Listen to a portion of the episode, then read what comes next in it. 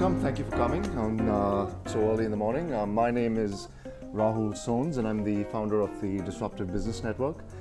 Um, the Disruptive Business Network is really uh, an event series that looks at how new ideas and technology are changing how we work.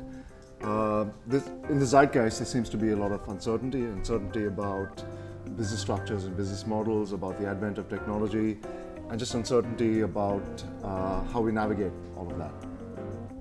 So, with that, um, the Disruptive Business Networks, uh, our claim is that we don't have the answers, but we're asking the questions. Um, and one of those questions I think that keeps coming up is this question around meaning and, and purpose in the work that we do. Um, you know, technology and money and prestige and all those things are wonderful, but does really matter if we, if there's you know, constant drudgery in the work that we do.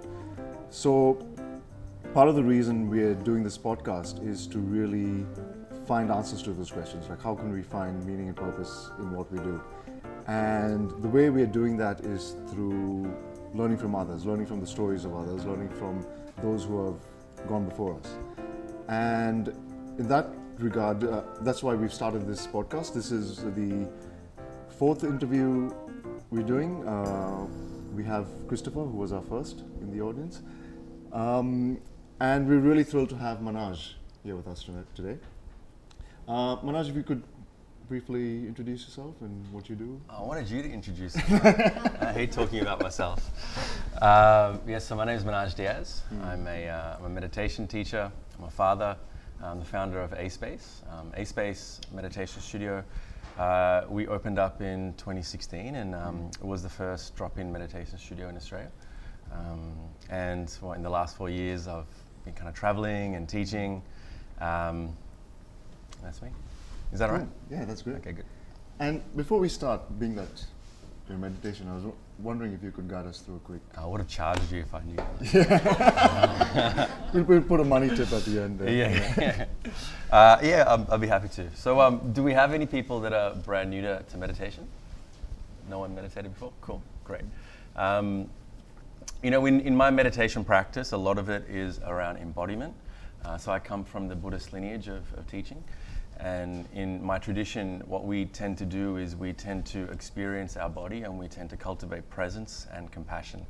Um, and there's a lot of other things amongst that too. But I thought with the few minutes that we have this morning, we could just spend a few minutes getting into the body. Because um, I don't know about you guys, but I tend to spend a lot of my day from the neck up, you know, cognizing, thinking, planning. And not often am I just kind of here, just in the body. So mm-hmm. let's try that. Huh? So uh, the first thing I'll invite you to do is just to, to plant your feet down if you feel comfortable doing that. You can sit up in a way that feels comfortable and alert, but not too rigid, not too forced. Don't feel like you have to, to do that. And then the last thing is just your chin. Just make sure you're not lengthening it up or lengthening it down. It's like you're kind of seeing someone eye to eye. And then again, if you feel comfortable doing so, feel free to close the eyes. Now, as you close your eyes, I want you to take a really intentional deep breath into the back of your stomach. And then, as you open your mouth and exhale, let your shoulders drop down. Good, please do that again. Take a deep breath in from the nose into the front of your belly. Open your mouth as you exhale, again, drop into the body. Let's do that all again. One more time. Full breath into the whole body. And then open your mouth, let something go.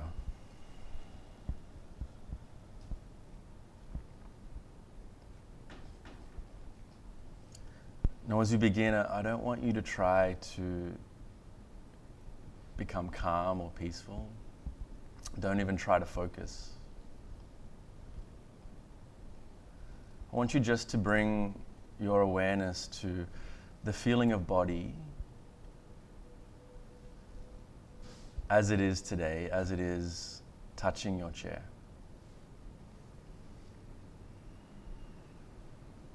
So you might begin to notice, first of all, that there is a heaviness through the feet.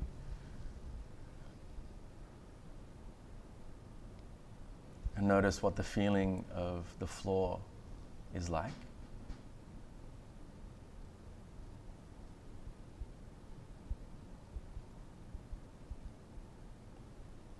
You may begin to notice a tingling sensation or a warmth.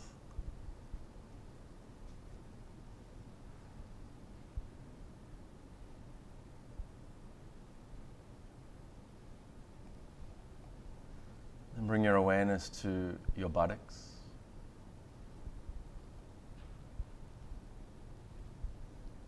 And notice how the buttocks land on the chair.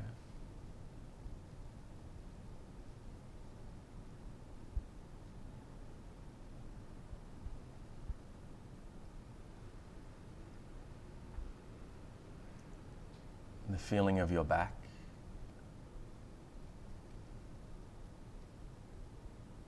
Without interpreting it, just notice the feeling of your back against the rest of the chair.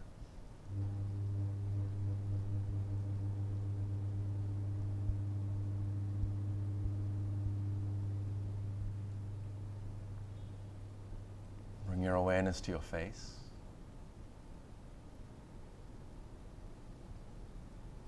What does your face feel like?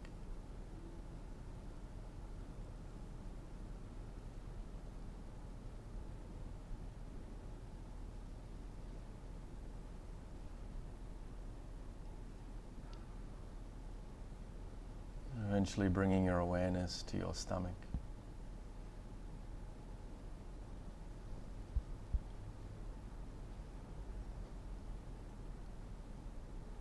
As you bring your awareness to your stomach, notice if there is any feedback today.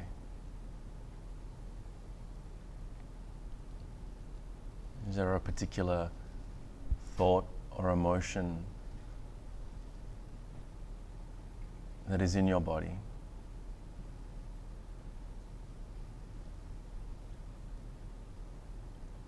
And again, instead of trying to interpret it, can you just allow whatever is there to be there?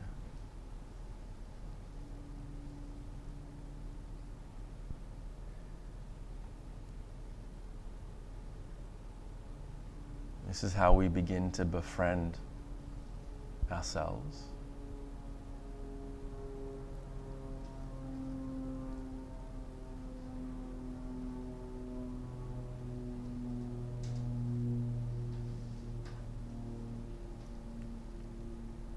Please then take a long, deep breath in.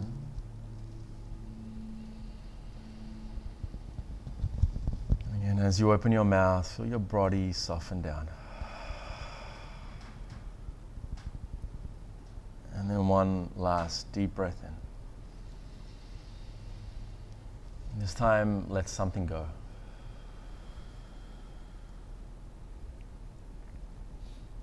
Now, whenever you're ready in your own time, you can begin to bring your awareness and attention back into the room. And eventually, you can open your eyes.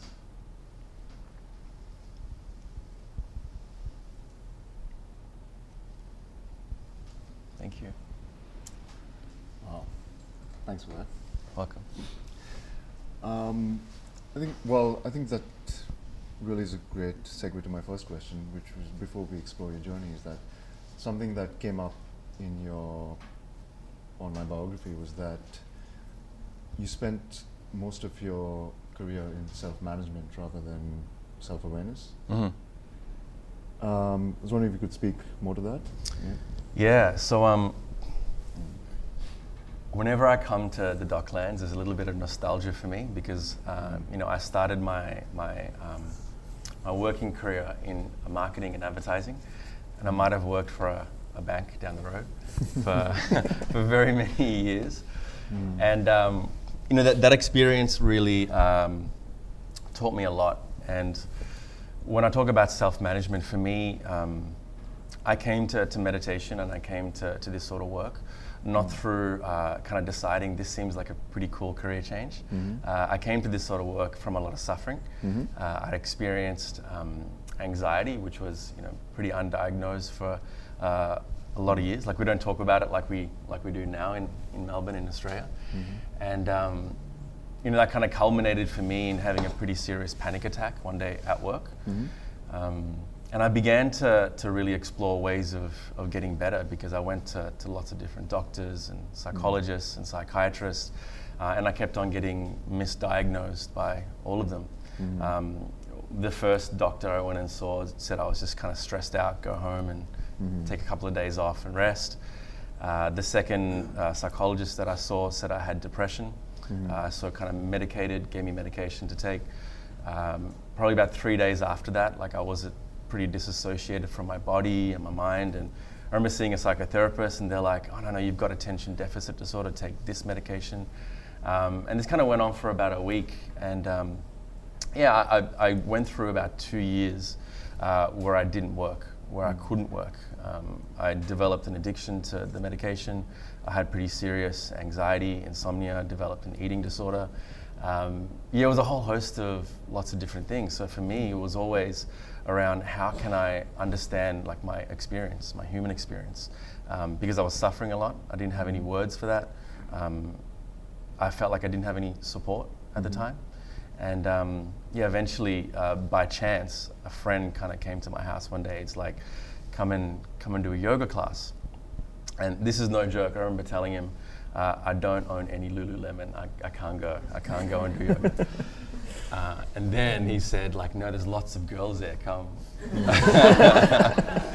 so that's how he actually dragged me to my. Uh, actually, it wasn't even a yoga class. It was a it was a meditation class, a Buddhist meditation class, and um, and that's really where I learned uh, to how, how to understand my mind and how to train my heart, and that's really where um, yeah things started to shift for me.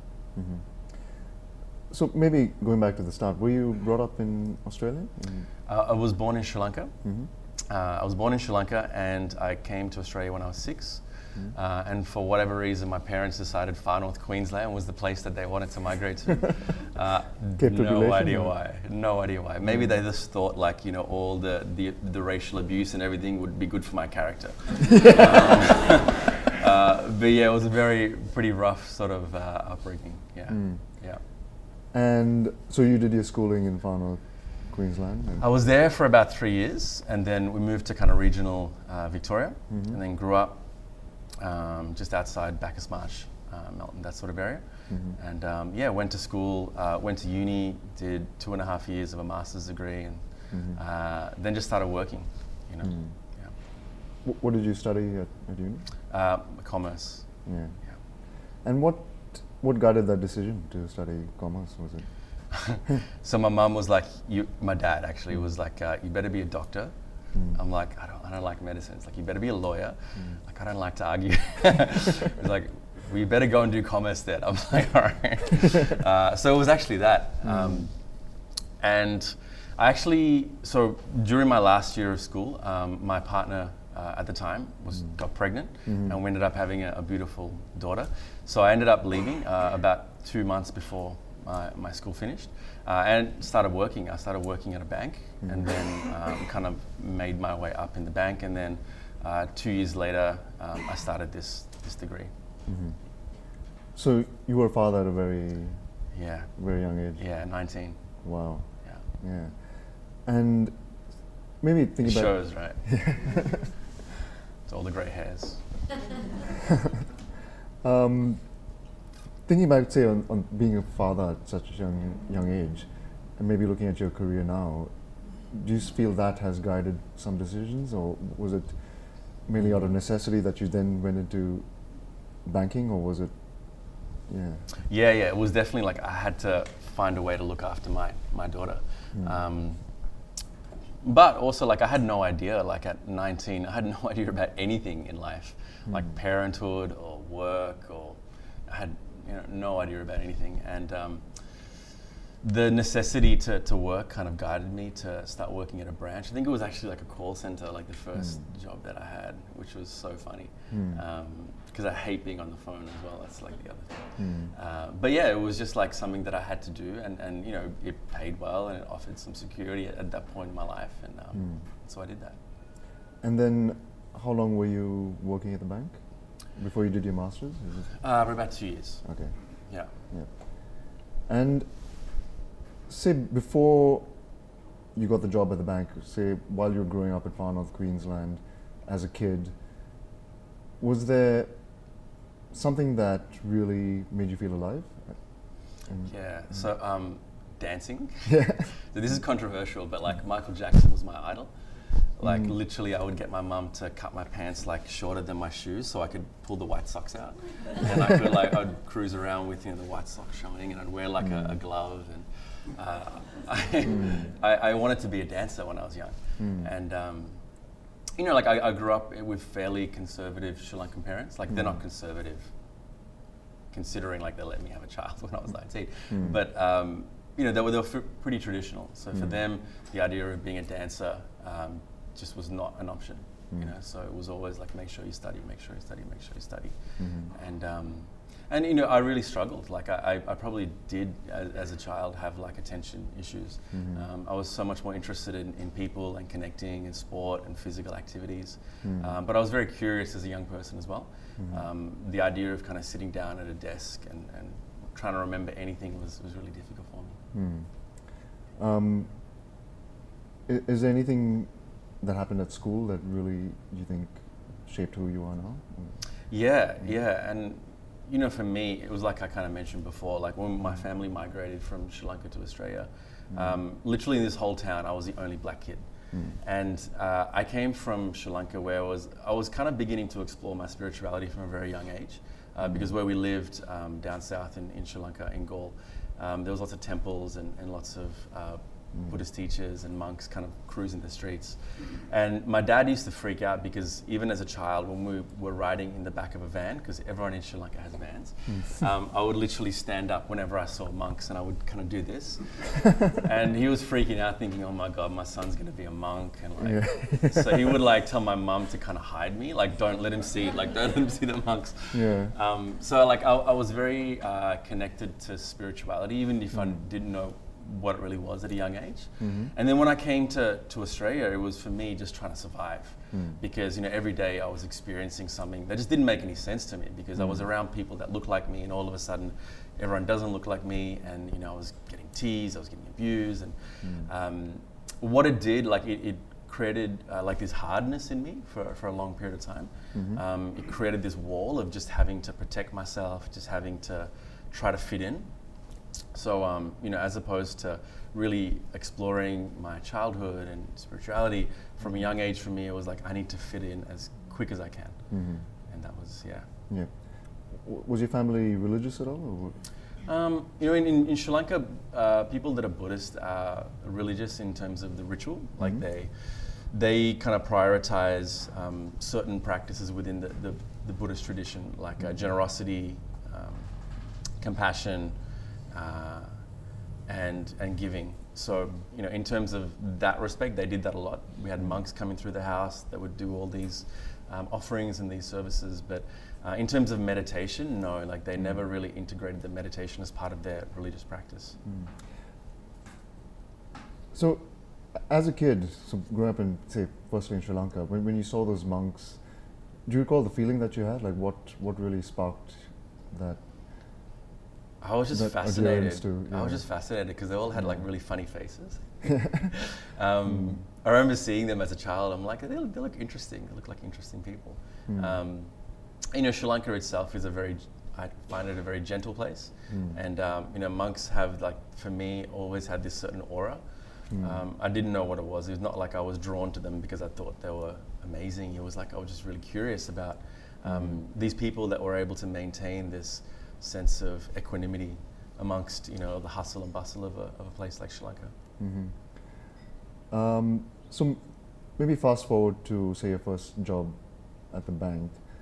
My Uh, first job was at McDonald's Oh, McDonald's. Okay. when I was like 13. Um, know, important rite of passage. Yes, Yeah. yes, yeah. Shout out to McDonald's. Um, so, you start working at the bank at the call center, Mm-hmm. and then how did that progress? How did your career progress through the bank? Was it- Uh, geez, you're taking me back now. yeah. I don't know. Like it was like it was just really fun times. Actually, like I have like the most fondest memories of, of that job because I met some amazing people that are like lifelong friends, and uh, it was a lot of young people at that, at that stage. You know, like 18, 19, 20, 21. Um, we used to like go to this little pub, which was like, on Smith Street. No, Smith Street on um, Spencer Street. I forgot what it's called now. It's like this Irish pub, but like every mm. Friday we used to go and just get so drunk. Mm. And um, I, I don't do that stuff anymore, right? But like I used to look at it as like mm. this really amazing time in my life where I felt really connected to people. You know, I felt like everyone was really curious about life at that stage. No one had like these really fixed views on um, getting anywhere in a hurry because you know we were all working these like shitty jobs like in, in call centers, and it became more about like how can we enjoy the day, like how can we have fun with each other and. Um, yeah, I really enjoyed my, my time there. I hated being on the phones, but enjoyed working with everyone. Yeah. And then, so from that call center job, what happened next? Um, so then I started studying, Yeah. and then from there I transitioned into the marketing team. Mm-hmm. Uh, first as like a, a coordinator or something like that uh, in the product team. So I remember working with credit cards, and then from there I started to slowly get more into the creative side, into the branding, uh, interested in more the advertising side. Um, and for me, like the creativity of, of marketing really, um, really spoke to me, and I love the the flexibility and how um, rigid it, it didn't feel. And what was your like in marketing? What was your day to day like? Were you? You mentioned that okay, there was creativity involved. There was you know people around. Um, but did you feel that something is missing? Like when did that feeling come Yeah, about? It- yeah. Um, I was selling credit cards, people. Like it wasn't like I was changing anyone's lives for, for the better. And um, there was this feeling, you know, I got about f- three or four years into it, where I remember asking myself one day, like, is this it? Mm. Like, is this like what it's like to be an adult, to be human? Mm. Um, and I think also that's when like my anxiety kind of started as well, where I was kind of questioning like, this doesn't feel right. Uh, and not because it was credit cards or anything like that, but because I just felt like every day was like Groundhog Day for me. And um, it was like that question started to kind of form in my mind like, is this it? Like, is this what I'm put on this earth to do? Is to promote credit cards? Um, and it, that question really sat with me and it burned with me. And over time, it caused me a little bit of stress as well, you know, because um, I started to not enjoy my work and it felt very removed from like what really gave me happiness, which was like when I was with people, like talking to people. And um, yeah, like it, it just started forming from, you know, a very young age for me. Mm. And at, at that time, did you also get caught up in the rat race in terms of you know promotions and and I suppose the ambition with that? Yeah, Yeah, absolutely. yeah. Um, I think you know we're conditioned as a society to, to think that uh, more equals happiness. Um, I also think we're obsessed with happiness as a society, but that's like a whole other talk. Um, we'll get into. But you know, I was the, the youngest marketing director um, at the bank. Um, I made a lot of money uh, at a very young age. Um, I got caught up in that lifestyle of like work hard, play hard. Um, and for me, like I, I got to a point where I had everything from the outside. People thought I uh, thought that would make me happy, and I was miserable. Like I wasn't sleeping. I was drinking three or four coffees a day. I was having all of these existential questions in my mind, um, and that's when I just kind of started to really think like there has to be more than money. Um, there has to be more than you know these cool things, projects that I get to do. Um, and I didn't have an answer for it at that point. But um, yeah, yeah. Yeah. So just with the say the existential, do you remember like moments when that would come up, or like particular things you, that you were doing, or maybe was it spending time with your son, or you know when did when did that when did that come up? Oh no, it wasn't. It wasn't that. It was more like day to day. I Mm. was, um, you know, we spend so much of our day at at work, Hmm. and it's like we work to to live, but really it's like we we live to work, and, and that's like what I was feeling. Like I was feeling I was just working so much, and I wasn't enjoying it, and there was no meaning. Um, I was very much in my head the whole day, From the moment I woke up, um, it feels like I'm competing with people, like that I'm that I'm in this industry with, um, and that didn't feel good. And I always felt like I was on high alert, you know. Um, so it just wasn't. It wasn't like um, it came when I was with my daughter. Like when I was with my daughter, it was like when I was the most alive. Um, it was when I had the most meaning, just to see her kind of develop into this beautiful creature. Um, but at work, it just felt really hollow, and um, yeah, started there. Um, just going back to your previous point on happiness. Um, what do you think this obsession with happiness is about? Oh man. Or, or do you see a distinction between happiness and meaning? I know they're probably two separate questions. but Yeah, I, th- I think there is a distinction between happiness and meaning, but um, you know, like, and I was part of this working in marketing. I feel like we're really obsessed culturally with with happiness. Uh, if we're not feeling happy all the time, it's like we should go out and go on a diet or drink celery juice or um, go and do yoga or go and do meditation or you know, go and do this. And we're kind of sold that, I think, as well. Um, I was never taught that there are a myriad of other emotions that are okay. I was never taught that you know fear was okay. I never thought that pain was okay. I mm-hmm. never thought that unhappiness was okay. I never thought that melancholy and sadness were normal human mm-hmm. experience. I was taught that if you weren't happy, then there's something wrong with you. Mm-hmm. And um, I don't think that's true. I think there is more to life than happiness. I think being able to move through our life with you know compassion, with grace, with ease, is really what it's all about. And, and what I've really learned that instead of chasing happiness, it's this ability to move through pain and find the happiness within the pain, and to realize that there wasn't anything actually missing in the first place. Hmm. That this experience is what we're all going to eventually go through sad times. Hmm. And amongst that, we can find moments of, of happiness and grace. Hmm. Um, but you know, I'm a victim of that. You know, like I, the like four months ago, I broke up with uh, my girlfriend, and, and I saw a pair of shoes in the, in the as I was walking down Collins Street. I'm like, that's gonna make me happy. Um, like eight hundred dollars later, it didn't make me happy at all. Um, But you know, I'm a victim of that. I, I feel like um, I want to experience something happy, a momentary happiness. Um, but what I'm learning is just to sit in what feels uncomfortable sometimes. And um, although at the moment it can feel painful, when we go through that, there's there's more clarity, there's more ease, there's more equanimity, there's more compassion as well, right? Yeah. Just along those lines, I heard this say analogy, just this distinction between happiness and meaning, in that um, why do say mountain climbers keep going back to the mountain? You know, it's it's an horrific experience. You know, they it's really tough. You know, there's frostbite, and you know, but um, it's not a very happy experience climbing a climbing a mountain. But they keep doing it. Mm. Why is that? And my assumption is that getting to the top, that feeling must be something that they can't experience anywhere else. Yeah, I would think of it as more the journey to the top. Yeah, yeah. You know, I feel like again, like we think that once we get to the top, that there is going to be meaning or there is going to be happiness there. But for me, it's like it's that journey there, like that. For me, when it comes to meditation, I realize that the path is the destination.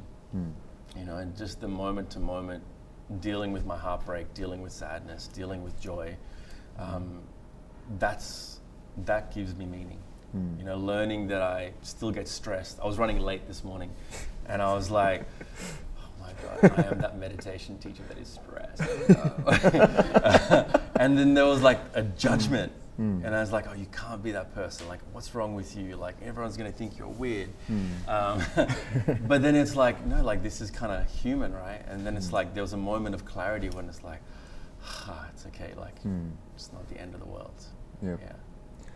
So then, say going back to working at the bank, you're doing well, making lots of money, had these friends around you, uh, but there was that existential crisis. But then you experienced this uh, uh, this real, you know, health issues with with the panic attack, and you Mm. know, and then could you explain your journey coming out of that? Um, how did you recover from that? Yeah. Yeah, so I met this teacher at this uh, at this class that I went to, and um, the first thing he said as we walked in and as we were kind of sitting down and, and going through some stretches, he said, uh, "You are not your thoughts," and as he said that, I was like, "What the fuck is he talking about?" I'm not my thoughts. It made no sense to me at all. But he said it like three or four times. And there was a point near um, the end of this practice when he said it again, and I had a moment of clarity where I observed all of these really random thoughts going through my mind. Hmm. Um, and one of them was, you know, you're not going to get out of this. The other one was, you're not good enough. Another one was, uh, how are you going to look after your daughter? Mhm. Um, what are you going to have for lunch today? like all of these different crazy thoughts. And there was a moment that I realized I didn't. I had a choice in how I interacted with that thought. Mhm. I didn't have to just be like, oh yeah, I am not good enough. Oh yeah, like I, I'm never going to get out of this. There was a space and this gap where I felt like there was a freedom to choose how I responded. Mhm. So I ended up coming back the next day to this teacher, and the next day, and the next day. It was five years every single day that I practiced with him, Mhm. um, and you know, I eventually ended up studying with him for close to ten years. But what I learned in that process was to just be with my body, Mhm. observe uh, the internal and the external experiences, Mhm. and then create and cultivate wisdom to respond to those things. And all of this kind of stemmed from being in my body. Um, like you know, when I meet someone for the first time, if I'm like, like that, like that's a that's a sign to me that there's something that that feels off, right? Um, if I'm around someone and I feel really comfortable and I feel really like, ha, like mm. that's that for me is again like it's a it's a feeling, it's a sign that something is safe, you know. Mm. Um, when I practice meditation in the morning and I feel like pain across my chest, I go to it, I don't avoid it, and then mm. what reveals itself is usually like a memory or an experience from a time when I've avoided feeling something. So all of these like practices have really helped me just be in my body Mm. and to, to experience life with this compassion and this presence and this wisdom and you know coming out of like this two year period where i wasn't working Mm. um, i was coming to like the end of my, my money and i didn't have much to begin with Mm. um, and i was literally down to like $50 in my bank account um, my mum had been and dad had been giving me money and then i remember saying to my teacher i'm like hey i got one or two options here um, either I go to Sri Lanka and I take robes, like that's it, um, or I need to go back to work. Mm. And I was really surprised. Like my teacher's like, "You should go back to work." Mm. I was like, "What?" uh, he's like, "Yeah." Like, and he, what he said was really profound. He was like, "You know, if you want to cultivate your spirituality, don't run away from the world, and you know, hide yourself in a cave and and Mm. practice that." Go and have a relationship, go and work, go and struggle, and then cultivate the, the you know, we call it the fearless heart within that. Mm. Um, so I went back and I worked for an energy company, and it was again like the highest paid job that I had. Mm. But in that time, I was working for six months. Uh, my teacher had asked me to start to teach, and uh, I was doing like one or two classes for him. It was literally for free.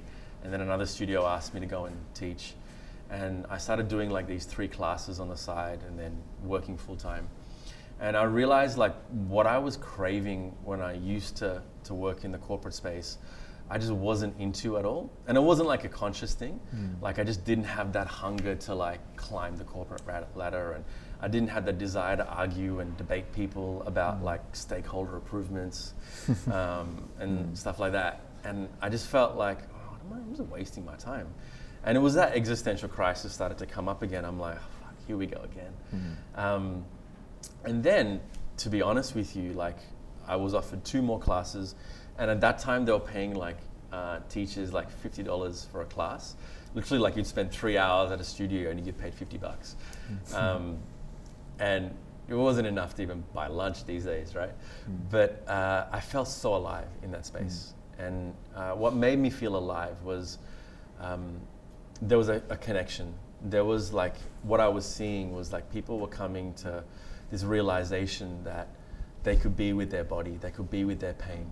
Um, they could just by spending a few minutes being really aware of their surroundings. I saw their face start to change Mhm. and open up, and um, there was something very fulfilling about that for me.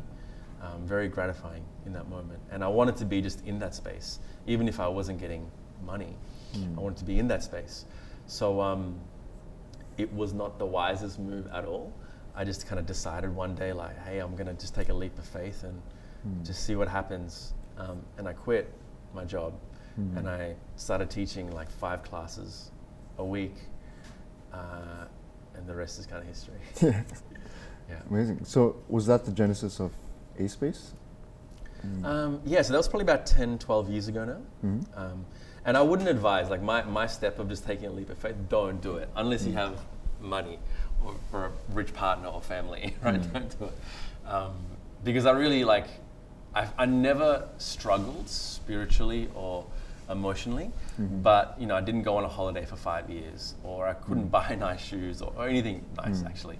Um, but I felt very fulfilled on the inside. Um, and then as I was teaching, for a long time for different studios and classes. Um, one day I caught up with a friend of mine and I actually said, Hey man, like I've got a lot of friends that are working in corporate space and I see how they're kind of battling depression and anxiety and insomnia. Um, but they never come to my classes. Like I don't know why. And um, like I said, I wanted to create something where they would feel safe enough to come and they could explore these things, which I thought were pretty healing. And then he's like, all right, cool, let's just do like an event. And we did like a, a pop up four week um, learn to meditate course. Um, and it sold out, and it was like 35 people. It was in like a, a cafe that we borrowed. And, um, and that was really cool. And then the next month, we did like a workshop on, on stress. And the next month, we did like a, a workshop on compassion and kindness. And we saw the same people kind of coming back to each of them. And then uh, one of the one of the people that came is like, man, this is great, but I have to wait like four weeks to see you, and I'm usually coming back because it's the exact same content, but I just kind of like being in this space, um, getting to meet all these people. Um, and I'm like, oh, cool. It's thanks for telling me. um, can't do anything about it because I've got no money. so uh, I remember then we went to New York in I think the summer of uh, 2015 or 2016 and um, I went to a lot of uh, meditation studios there. And what I was seeing were these amazing communities that were just popping up, and uh, I started to kind of form the idea that you know Australia was ready for a meditation studio. Um, and at that point, I've been working at yoga studios primarily, and um, yoga was pumping at that stage. You know, it was like the yoga boom, and probably still is for a little bit. Um, but Australia didn't really have a meditation studio um, that was just focused on meditation, offering different styles of practice for different people, um, and offering a place where it was pretty uh, secular. So you didn't have to be associated with a religion or any sort of dogma to come and just sit and practice. Um, so I, I'd kind of convinced my, my co-founder at that stage. Um, I go, let's open a studio. He's like, dude, we got no money. I'm like, let's just do it anyway. uh, so we came home, we took our two credit cards, uh, we maxed them out within like three weeks. Um, we borrowed this little space at the back of a psychology practice. Um, I pulled in all the favors I could from all of the students that I had along the way. Um, one of my students was an architect of like this amazing architecture firm. I'm like, do you reckon like if I came to your work and taught you guys how to like not be stressed, you would help me design my meditation studio? uh, and they're like, do you know how much we charge for that shit? um, do you know how much I charge for my shit? uh, so he did like a real solid for me and, and you know helped design the space and. Um, borrowed money from our families Yeah. and we opened up a space yeah And also, see, when I look at A Space and, I- and I look at you, like there's something very Manoj about A Space. i don't know what that means does that um, mean? I mean, the, it's kind of imbued with your, I suppose, DNA almost. right Um, I suppose the question is, what what about you, or like what what's something that's unique about you that you bring to A Space? you know i wanted to create a space as a place where people can come and just be authentic. Hmm. you know they didn't have to come and they didn't have to feel the pressure of having to be calm or having to look a certain way of having to feel like they're different. Uh, and this kind of stemmed back from me as a child in far north queensland right? I always felt different um, and i wanted i never wanted people to feel like that. I wanted people to feel like they're coming home. So if they're coming home and they're depressed or they're coming to a space and they're angry or they're coming to a space and they're skeptical i wanted all of that to be okay. And um, the way I live my life these days is like I don't feel like I have to put on this persona of being the spiritual guy um, because I, I thought I had to at, at a certain point. I'm like, oh, I've got to be that real calm guy. I've got to wear all white. I'm gonna wear my mala beads. Um, Yeah. Mm. And then I was like, "This- I don't really enjoy that. Mm. And for me, meditation practice and what my teachers have taught me, meditation practice and spirituality, um, we don't do it to become more spiritual or to become good at meditating. We do that to become better at life and wiser at life. Mhm. And um, and you know what excites me is now that people are more drawn to, to meditation, maybe through A Space or me or whatever, Mhm. and they don't feel like they have to change who they are. Mhm. You know, they can cultivate this compassion and this goodness that is already deep within them, Mhm. and they can go and have a few beers on a Friday night Mhm. um, and not feel bad about that. Yeah. I, I think also, say, reading about you and hearing your story, I think there's also that, firstly, that feeling of you being an outsider in far north Queensland that you want to correct in some way. And then there's also kind of your experience as a kid with those monks and just seeing that um, aura about them that you want to bring to people. Yeah, It- it's funny. Like, um, so last night we kicked off this like monthly uh, series. Mm. Uh, it's called No Life Meditation Club, and it's essentially just a meditation club where people just kind of come together and Mm. share stories. And um, the person that I invited to share a story was a sexologist. I'm like, yeah, like this could be fun, like meditation and sex, like yeah, like makes makes sense. Mhm. Um, and literally like ten minutes before, she's like, I'm not gonna come. I'll just come and listen. So uh, I was like, oh shit, I'm gonna have to share a story, and um, I never plan what I'm gonna say, Mhm. but I literally had like six minutes between like the time of leaving the Melbourne Business School where I was to the Mhm. time I got to my house. It was like a seven-minute Uber ride. I'm like, I better work out what I'm gonna say, and um, what I spoke about was when you meditate, people think that it's all fun and games. Like it's like, oh yeah, I'm gonna be calm now. I'm gonna be I'm gonna be peaceful now. Mm. But a lot of the time, when you are just with yourself, with your body, what you realize is how much pain and suffering and trauma has been there. Mhm. And what I spoke about was that um, what I realized in my career, in my life, is that I've been trying to heal myself Mm. for a lot of my life through the work that I'm doing. Mhm. Um, so everywhere I go, I'm based between New York and Melbourne now. So six months of the year I'm there, six months I'm here.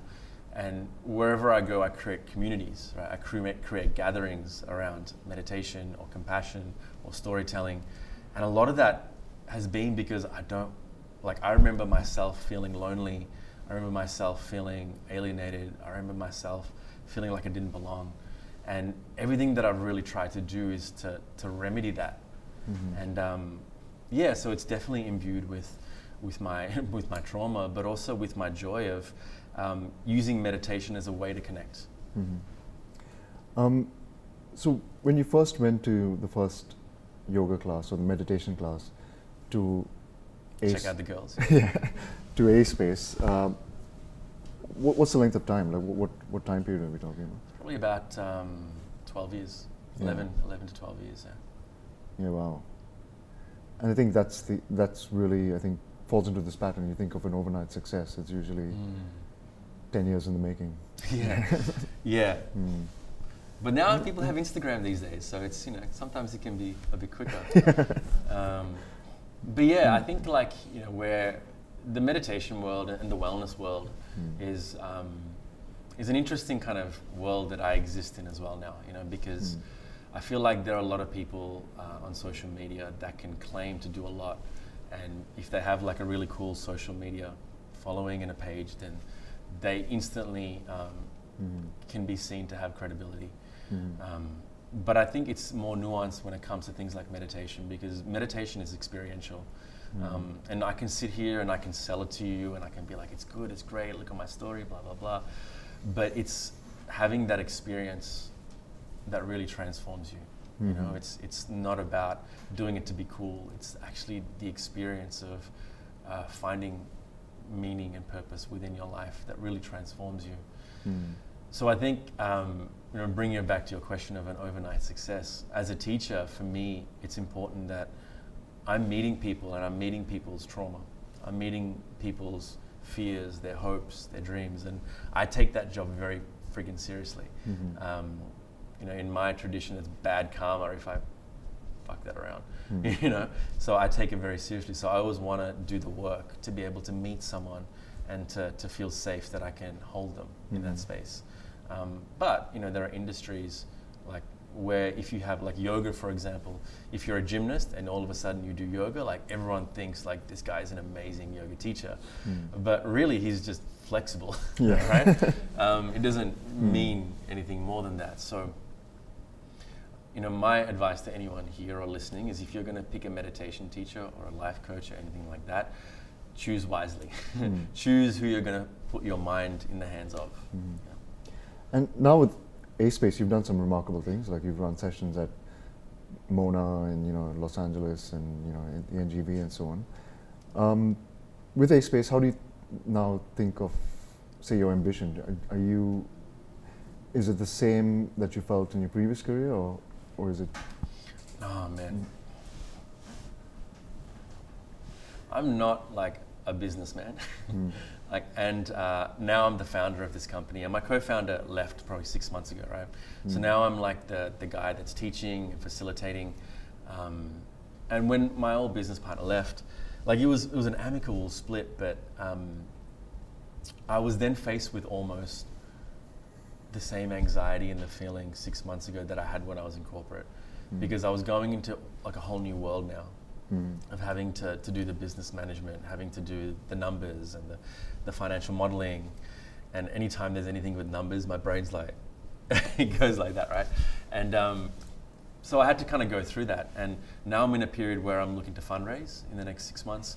I'm looking to create like an online portal. So, you know, um, I have communities in New York and I have communities here. I want to bridge those 2 Um, but also for me, really want to keep this authentic uh, space of being able to meet someone face to face and sit in groups. Um, so for me, like the, the meditation community might grow online, but it's always going to be rooted in, in these experiential um, gatherings. Mm-hmm. Cool. Um, I suppose just before I open up to questions, I have, say, one observation just hearing your story in that um, I think what you're doing now really draws from those experiences you had as a kid, in that maybe the trauma you felt growing up in Far North Queensland, being the outsider, and also the um, the aura you felt when you had those experiences growing up in Sri Lanka with, the, with those monks. And I think what you're doing now is a combination of those, those two things. And I have this theory, it's not really a theory, it's just a, a story, is that um, that we kind of draw on those childhood experiences. Like for those who are, who of us who are doing something meaningful, it really comes back to like what what you experience as a child, and that you either want to correct or you want to share with the world. Yeah, Yeah. yeah. And I think you know your audience will know like when you're a founder, you go through like a roller coaster of emotions, right? It's never like Mm. the same day twice. And uh, what I found is that in order for me to to stick with A Space for four years, and trust me, there have been times that I've wanted to close it. There have been times that I couldn't pay rent. There have been times that I've worked, I've done free classes for like multi-million dollar companies, and just felt empty. Um, and there have been times me and my my old co- co-founder were crying in each other's arms. Uh, it was a really beautiful moment, two guys crying. But um, I think what ultimately sustains you is meaning. Um, as especially for me as a founder, there had, there had to be a greater depth to why I was doing this work. And if it was just about me, if it was just about how much money I, I made or, or even security in my life, I wouldn't have been able to make it through that period.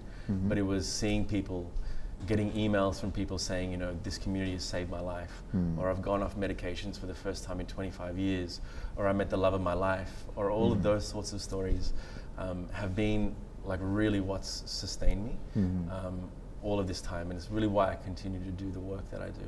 Yeah. So Seth Godin, he wrote this tiny book called The Dip, and it's really about when to quit and when not to quit.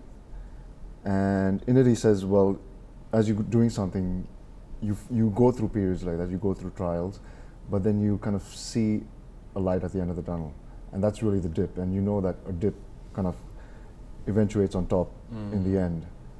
Uh, so it's really seeing that meaning you're creating and seeing that, okay, there is something I'm working towards. The, the opposite of that is what he calls a cul-de-sac, in that you're doing something and it's you're on this hamster wheel and all you see is ennui and boredom and frustration. Mm. And that's when you know, okay, I need to get the hell out of here. Yeah, yeah. And I experienced both throughout my day. Um, Mm. but I think, you know, ultimately, at, at, for anyone that's um, looking to create meaning in their life, it takes r- like inquiry. Mm. We have to really get in touch with what's here. Because if we listen to, to everything outside, like if we go into the head, like what gives us meaning is like, you know, a new partner or a better, better body or more money or new shoes. Mm. Um, we have to really go into here and we have to be with what lights me up here Mhm. you know, and, and that's a felt experience. It's not a cognitive experience. Mhm. Um, for me, that's my um, my kind of take on that. Mhm. Any questions? yeah. Um, do you see meditation as something like a skill that you have to get into? And I guess I've tried meditation a few times, but I just can't really. I know it's something you have to craft, or do you think you just have to get better at meditating over time? Um, or do you think people are just like talented at meditating that you just get it? Yeah. Makes sense. No, I don't think people are just talented. Um, I think almost everyone that begins meditation practice, and, and this is the thing, like meditation, uh, we think there's just like one style of meditation. There are like millions of, and thousands of different lineages and traditions, right? Um, the tradition I practice in, the intention is to cultivate wisdom and compassion and clear seeing. So the clear seeing is to see things as they really are, not through the filters in which we see the world, right? Um, an example is growing up with all of this trauma. Like I might have seen through a filter of uh, everyone is against me. I. So my meditation practice was never going to be easy because I was trying to uproot all of these filters.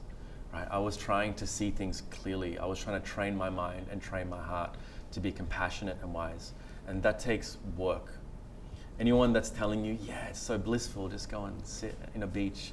Like if you Google meditation, it's like beautiful white women, like sitting on a beach like this, looking very uncomfortable. Um, but that, that's kind of the, the, the impression of meditation. Um, I think it depends on your intention. If you want to relax, then do a meditation practice that will help you relax. Like lie down, do that, that's great. If you want to cultivate wisdom, you have to do the work and you have to, to be able to sit in suffering, to be able to sit in pain, and to cultivate that wisdom and that compassion for the experience. Um, if we talk about just presence and awareness, yeah, we're like undoing like our whole life's a life worth of distraction, right? 47% of our day, our minds are somewhere else. That's like the latest research. Every eight seconds, our mind wanders away. So to retrain our mind takes effort, you know, and um, that's really what we're what we're doing when we meditate especially in mindfulness practice. But um, yeah, I definitely think if you're struggling with it, to see a teacher. Yeah. These days, we tend to interact with meditation through an app, um, and that's great, but you can't really ask your app questions like, why is my mind distracted? like, what is wrong with me? so yeah, see a, see a teacher Ask- or ask the Siri, questions. yeah. Yeah, Siri. Um, going back to your anxiety attack, when you were at the, at the bank, um, you I think you're stressed, and go and have a rest. Yeah, Um, what did you do, and how would you do that differently? If you were the doctor, yeah. then, If I was a doctor, prescribe it now and been through the- this is a loaded question. um, Mm. it takes effort, right? It takes like this moment of like genuine care and understanding to want to Mhm. to understand. And I think Mhm. oftentimes we want to go straight to the solution instead of really trying to understand. Like I don't know too much about the medical system, uh, if I'm honest, but um, I just wish there was more education for people, uh, for us, as opposed to like doctors and, and things like that. That there are other ways that we can begin to explore our health. And meditation isn't the panacea. I hope I'm not like you know selling that to you as that's going to fix everything. There's like diet. There's connection and friendship. That's so big, right? Loneliness is one of the biggest causes of Mm. mental illness these days. Um, and cities are depressogenic. So the more we live and work in cities, like the more isolated we're feeling. So there's so many other things that um, help our mental health. I just wish we were more educated. Mhm. Yeah. Um, what advice would you give to your younger self before you got into this space and um, what you've learnt now that you didn't know before? What would that be? Oh, that's a good question. You practiced that one before. um, what advice would I give myself? Is that everything's going to be okay, Mm. and is that you're going to get your heart broken, and that's okay. You're going to be really self-critical, and that's okay. Um, you're going to have tremendous highs, and you're going to have tremendous lows. None of this defines who you are. Like you're not a bad person. It's probably like the underlying all of that is that um, you're going to be okay, and that suffering is part of your life. Actually, that's probably the biggest thing I'd say. Like suffering is part of your life, Mhm. and um, learn to befriend that. Uh, and sorry, what was the second part of that question? Um, that what you've learned now that you didn't know back then. Mm. So in particular with starting your own business and getting into the space. Yeah. Um, hmm. That it's not all about money. I think that's what, what I would say. Um, it's not all about money, and you can have the most incredible life and uh, not have the amazing holidays uh, and the cars that all your friends have, and that's okay too. But you will be so rich on the inside, and um, you won't be able to trade that, and you won't want to trade that in for anything. Mhm. Last question. Yeah. Mm. Um, so I've just published a book called Igniting Spark and it's about you know, igniting that spark within you and adding that to what you know in life and purpose. And I just wanted to get your advice on, on how, um, like tips for people just to share on how that you ignite the spark and how you, um, you know, the moments that you don't feel like showing up, how you cultivate that and how you ignite that in what you do. Ah, yeah, cool. Um, I do want to show up this morning, if I'm honest. like, I had such Yeah, a late had a night late last night, night. yeah. Um, and I had like, re- I think it's like vulnerability hangover. You know, when you like are so vulnerable one night and the next day you're like, what just happened to me? Um, but you know what I, I, I kind of reconciled this morning on my way here was that uh, it's not actually about me. Like I met a teacher when I was going through so much suffering in my life that showed me who he really was. He showed me how human he really was. And that experience really changed my life and in turn probably thousands of people's lives, you know, through that. And I think we underestimate uh, the impact we have in each moment when we are just present to someone. And I don't think um, I don't think we can hold all of it into ourselves. It's like, oh, I'm gonna fill my cup up, blah blah blah blah. For me, um, it's to live a life of service now, um, because it's greater than it's greater than me. Um, and yeah, like just going back to my teacher, like just that one experience of, of being seen as being a flawed, beautiful, imperfect human, um, really had an impact on me, and it really showed me that we can show up for people, even when we're not happy and even when we're not perfect and we can have the ability to transform someone's suffering. Mm. One more question. Mm. Um, it was around the title of, the, of today's session, Yeah. on meaningful work, uh, and I think before coming here, you can derive well, what what is it the session really going to be about. So, you know, one interpretation could be, also this is about finding work that's meaningful. Yeah. It's, you know, you're feeling great about yourself and what you're doing for the world. But listening to you speak, which I think has been fantastic, um, it's, could it also just be about finding meaning irrespective of what work you're doing? Mhm. Mhm. Yeah, I that's such a, an amazing point, you know, Mhm. because I feel like there's also, again, there's an addiction to finding meaning in Mhm. life. And I think instead of finding meaning through work, we can find meaning in this moment. Mhm. Uh, and for me, I look at any conversation that I have with someone, like that's a moment of meaning for me, you know. Um, last night, there was someone uh, that had a, a bit of a, an anxiety attack at this event, and I was speaking to her afterwards, and I'm like, you know, what was it that triggered your anxiety? She's like, it was you. I was like, sorry. And she was like, no, like when you were talking to me, like you, you were looking at my eyes, and like I felt you were really there, and no one's ever done that before, and um, that really kind of touched me because I feel like a lot of our interactions in life can be like that. You know, we're not really seen, we're not really heard, we're not really felt, and that for me gives me so much meaning to just actually have just a connection with someone, um, and that for me means so much more than having a legacy of being like that meditation guy. you know, like uh, I would love to have to just you know to see that more, to find people just be able to connect. Yeah. mm-hmm. Great observation. Yeah, yeah, that's a great question. Um, thank you so much, Manoj. This has been fantastic. Uh, thank you for coming. I know you had a late night, night last night. I'm back to bed now. Uh, but uh, and thank you all for coming as well. Uh, this is the last event for 2019. Thank you for supporting this event series throughout the year. I, there's a few people who've been to more than one event, and I'm deeply grateful. Um, so please keep an eye out for 2020, and in the meantime, stick around. There's three croissants left. there's plenty of coffee though. So uh, yeah, be great to have a chat. Thanks.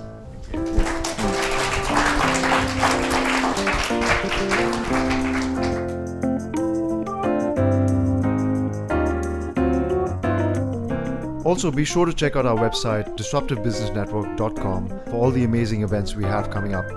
Don't forget that we do have a monthly book giveaway to all our new newsletter subscribers. And again, thank you so much for listening. This is Rahul Sohns. Until the next episode. And lastly, this podcast was brought to you by Dan Scahill on the buttons and with music by Vashti Civil. So thank you to the both of them.